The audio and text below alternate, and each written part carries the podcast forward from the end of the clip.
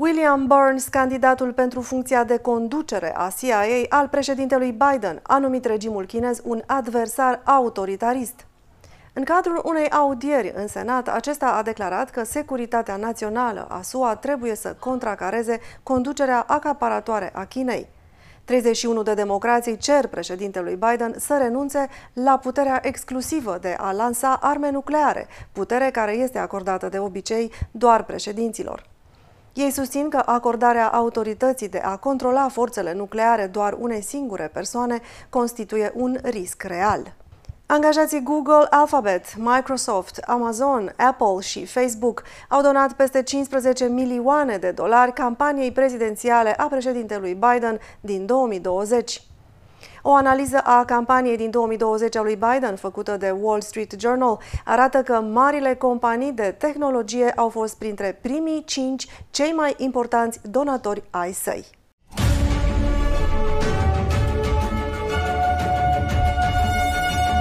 Bună ziua și bine ați venit la NTD România! Sunt Diana Jiga. Dacă vă plac videoclipurile noastre, nu uitați să dați like și subscribe și să le partajați cu prietenii și membrii familiei dumneavoastră. Vă mulțumim!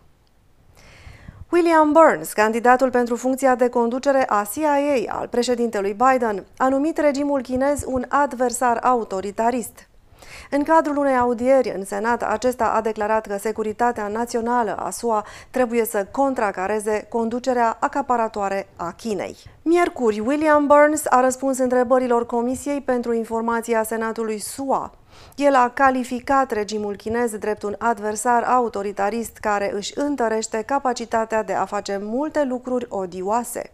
Iată ce a declarat Burns. Există un număr din ce în ce mai mare de domenii în care China lui Xi Jinping este un adversar autoritarist, consolidându-și metodic priceperea de a fura proprietatea intelectuală, de a-și suprima propriul popor, de a-și intimida vecinii, de a-și extinde influența globală și de a-și dezvolta influența în societatea americană. Burns a fost diplomat al SUA timp de 33 de ani, a fost ambasador în Iordania și Rusia și a ocupat trei funcții de rang înalt în cadrul Departamentului de Stat. Acum este președintele unui grup de reflexie pe probleme de politică externă. Senatorul Marco Rubio i-a adresat câteva întrebări legate de acest subiect. Înțeleg că o comisie desemnată de Congres a declarat în august 2018 că acest grup cu care ați colaborat, Fundația China United States Exchange, a arătat o intenție clară de a influența politica față de China în Statele Unite. Deci, având în vedere preocupările dumneavoastră declarate cu privire la eforturile Chinei de a câștiga influență prin ceea ce se numește soft power, de ce în timp ce erați la conducerea organizației Carnegie Endowment for International Peace, această organizație a stabilit o relație și a acceptat finanțare din partea acestui grup, această fundație numită China United States Exchange? Burns, care a fost deja confirmat de Senat de 5 ori pentru diferite roluri, a răspuns. Referitor la fundația China US Exchange, aceasta este o relație pe care am moștenit-o atunci când am devenit președinte al Carnegie Endowment for International Peace și pe care am încheiat-o la puțin timp după ce am devenit președinte.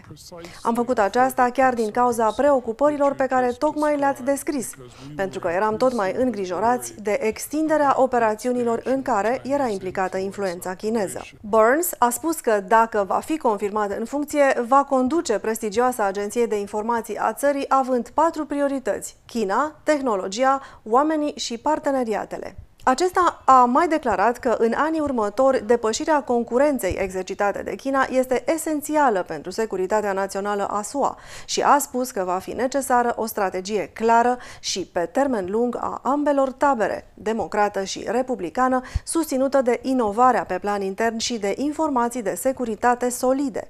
Burns a primit sprijin bipartizan din partea parlamentarilor din Comisia pentru Informații a Senatului SUA. Se pare că va fi confirmat drept primul diplomat de carieră care va ocupa funcția de director al CIA. 31 de democrați îi cer președintelui Biden să renunțe la puterea exclusivă de a lansa arme nucleare, putere care este acordată de obicei doar președinților. Acum democrații îi cer lui Biden să stabilească un echilibru al puterilor. Ei susțin că acordarea autorității de a controla forțele nucleare doar unei singure persoane constituie un risc real. Democrații spun că cererea lor se datorează faptului că în trecut președinții au mai amenințat cu atacuri nucleare. Reprezentanții democraților doresc ca și alte persoane, ca de exemplu președintele Camerei Reprezentanților sau vicepreședintele, să fie de acord cu decizia înainte ca atacul nuclear să fie declanșat. Mai sunt și alte sugestii, precum crearea unui consiliu, obținerea permisiunii de la Congres sau un certificat de la secretarul apărării, înainte de autorizarea utilizării armelor nucleare. Angajații din cadrul marilor companii de tehnologie au donat peste 15 milioane de dolari campaniei electorale a președintelui Biden din anul 2020.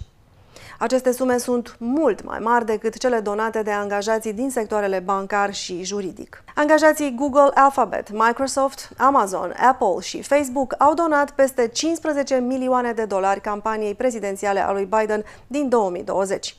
Acest lucru marchează o schimbare a celor care contribuie comparativ cu alergătorii democrați anteriori. Giganții de tehnologie au fost trei dintre primii cinci donatori în campania lui Hillary Clinton din 2016, printre care se numără și firma de avocatură Morgan Morgan și banca de investiții JP Morgan Chase. Și în cea de-a doua campanie a lui Obama, două mari companii Big Tech au ocupat primele două poziții în topul primilor cinci donatori, alături de Deloitte, Time Warner și firma de avocatură DLA Piper. Legal, corporațiile în sine nu pot face donații direct campaniilor electorale, dar angajaților pot să o facă. O analiză a campaniei din 2020 a lui Biden, făcută de Wall Street Journal, arată că marile companii de tehnologie au fost printre primii cinci cei mai importanți donatori ai săi. Angajații Alphabet au donat peste 5,2 milioane de dolari, cei ai Microsoft 3,2 milioane de dolari, angajații Amazon au donat 2,8 milioane de dolari, Apple aproape 2 milioane de dolari, iar angajații Facebook aproximativ 1,9 milioane de dolari. Comparativ, în anul 2020, companiile mari de tehnologie nu au figurat în rândurile primilor cinci donatori ai lui Trump. Republicanii au reclamat de mult timp că marile companii de tehnologie sunt părtinitoare și sunt împotriva conservatorilor. Pe plan global, marile companii de tehnologie sunt supuse controlului din partea autorităților de reglementare a mai multor țări.